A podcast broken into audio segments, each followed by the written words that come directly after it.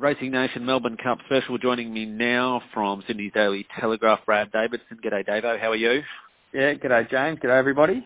Now, you're in Melbourne, so you'll be at the Cup and you've been out and about in all of the action. Now, you've been to Werribee, a place where everyone wants to be, I think, with all the internationals. What what did you learn or what can you tell us or what insights can you give us from your time at Werribee, first of all? Yeah, went out there Sunday morning. Um, I got some really good vibes on, on Max Dynamite and Johannes Vermeer in particular. They were the two that, that probably the, the biggest whispers were sort of around with it, especially Max Dynamite. Um, Nick Williams, who's obviously Lloyd Williams' son, he was, you know, they got the six runners in the race, but he was asked who you're most worried about, and he said, well, after speaking to Willie Mullins yesterday, and this was Sunday, so he spoke to Willie Mullins on the Saturday, he said, I'm pretty worried about Max Dynamite. He's absolutely flying. He said, I've watched him work. He's training the house down. The his stable rider David Casey, uh, Max Dynamite, he rode him before. He ran second in the Melbourne Cup in 2015, and he said he's mm. going just as well, and he's travelled over better than 2015. I suppose the only query for Max is he's only had the two runs this year and the four runs since the Melbourne Cup in 2015. So whether he has the miles in the legs, but uh, there was a big push for him. There was also Nick Williams spoke uh, about this Johannes Vermeer in particular and saying that, you know, I know a lot of people are doubting him at the trip, but there's not many doubts inside the stable that he will run the trip. He's by Galileo, um, and by all reports, he's he's come through his runs just in superb fashion. They, they reckon no other horse has come through runs better than him out at uh, at Macedon Lodge this spring. So they're, they're really keen on him. Um, he talked about rekindling uh, the Williams team. They, they're confident he can run a race. Uh, they are mindful of the fact he's a European three-year-old and whether he is seasoned enough because he is only a light horse, but they said he's got the right form lines to be in the finish. And Almandin, they're, they're confident that he's going much better than last year. They said he wasn't the finished article last year, but this year he is. He's got to carry the extra four and a half, but they're confident he's found that improvement. And look, they actually thought his last run was, I asked uh, Mr. Williams, I asked him about that last run. I said, was it just the 60 kilos that anchored him down? And I, got the response, you obviously haven't looked at your sectional times because he ran a blinder. So um, that was, uh, look, I, I a bit disagree there. I know he, he, he ran some good sectionals early, but he did, uh, he was a bit flat at the finish. Maybe he just peaked on the run. But, um, you know, they're confident he, he's right on track and, and, and think he's going to be right in the finish there tomorrow and uh, obviously tries to give Frankie Dettori his first Melbourne Cup. Mm. Look, before we get into your selections, will it be an international to win it? Look, I know there's probably more of them than our own horses, to be honest, but will it be an internationals year?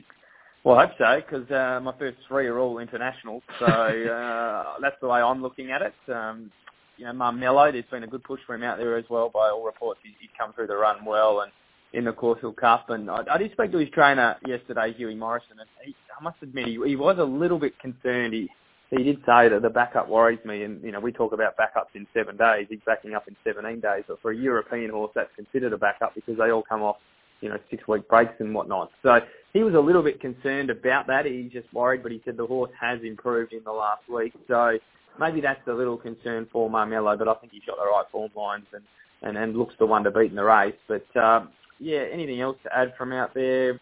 Look, Thomas Hobson there's nothing, you know, too much from the stable there. He seems to have settled in fine. Wall of Fire, Hugo Palmer, very excited and, and um, about how he's progressing. He feels like he feels like an Aussie now because he's been here so long since the mm. Herbert Power, and he's had that bit more of a break between runs, and he's got that 53 kilos, so they reckon he's a big chance. And I know Red Cardinal beat him six lengths in the Belmont Gold Cup back in America, and you know recently, but.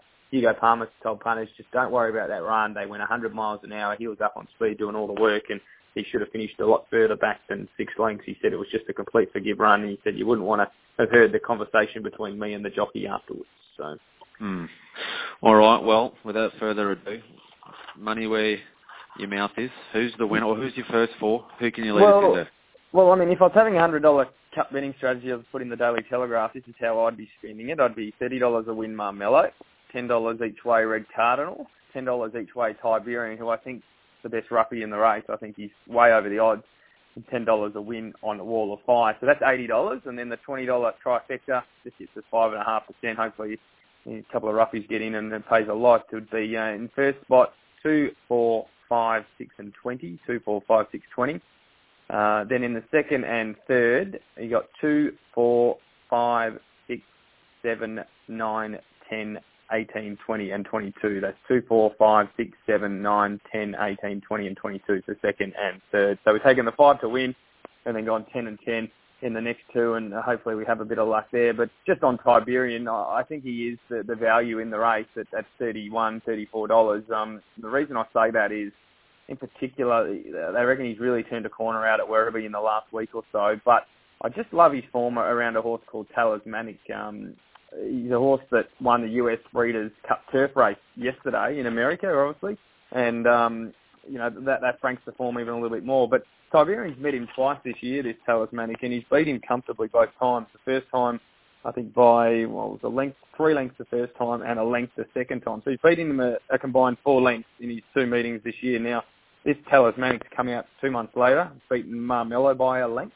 and and and held him um, reasonably comfortably. Uh, Marmelo was coming at the end there, so but he still beat him. So you, you got a form line through them, and the fact that this Talismanic's come out and won a, a massive race in America suggests that that form's pretty good. So he's a winner, Tiberian. He's he's won the six from 17. I think he'll go forward and sit in the first six there from barrier 23, and I just think at $31, um, he's the one I'm warming to as as I sort of you know get close to the race, just at the odds and just with that form being franked yesterday. But my first three in order are Marmelo, Red Cardinal, and Tiberian. But as I said, Tiberian, just at the price, he's the one that I'm really starting to warm to at this stage. Okay, so Marmelo to win the cup from Davo. Do you like anything else on the card per chance or anywhere?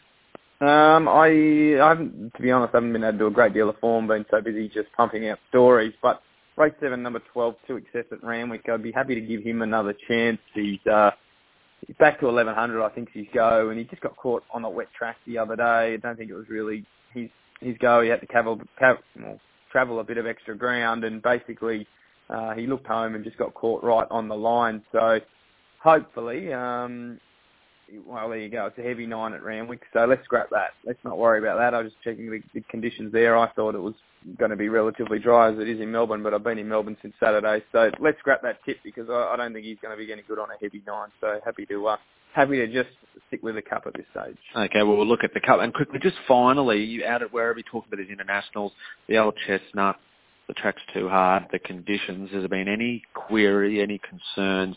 Have any of them shown any issues with potentially the hard tracks. We know what sort of tracks they're used to running on over there. They come out here and they must be dead to feel like they're running on bitumen. And we know it's going to be a pretty hard, fast track there tomorrow. Well, unless something dramatically changes. Exactly, and uh, look, they, most of them are a little bit concerned about that. But uh, Hugo Palmer, he, he talked about that with Wall of Fire and said, I've got no concerns about that at all because I know how well he handled it in the Herbert Power because it was a good three that day as well and how well he come through it. So he's confident that's fine. Perhaps um, Marmelo's trainer might be a little bit concerned just because of the fact that he's had that, you know, a little bit of a tough run on, on a good track already. Um, and that, that is a little bit of concern with Marmelo when the trainer still has that little bit of a query around whether he will back up. But, um, you know, look, I guess you don't know until the day, and if he does, I think he's got the, the best form lines and well, the world's highest ranked jockey in Hugh Bowman as well. Well, Davo, you've done plenty of the form and uh, you've delved right into all that. You've spoken to all the people on the ground, so uh, you're in a better position than most to pass judgment. So uh, Marmelo is the selection here. Enjoy Cup Day. Great day on the Australian, or just the calendar, not, not only sporting calendar, racing calendar, just one of the great days on the calendar. You'll be there in the thick of it. Enjoy it. Very much appreciate you giving us your time as well. So uh, all the best and enjoy Cup Day. Too easy, mate. Thanks, and uh, good luck to all the punters having a bet.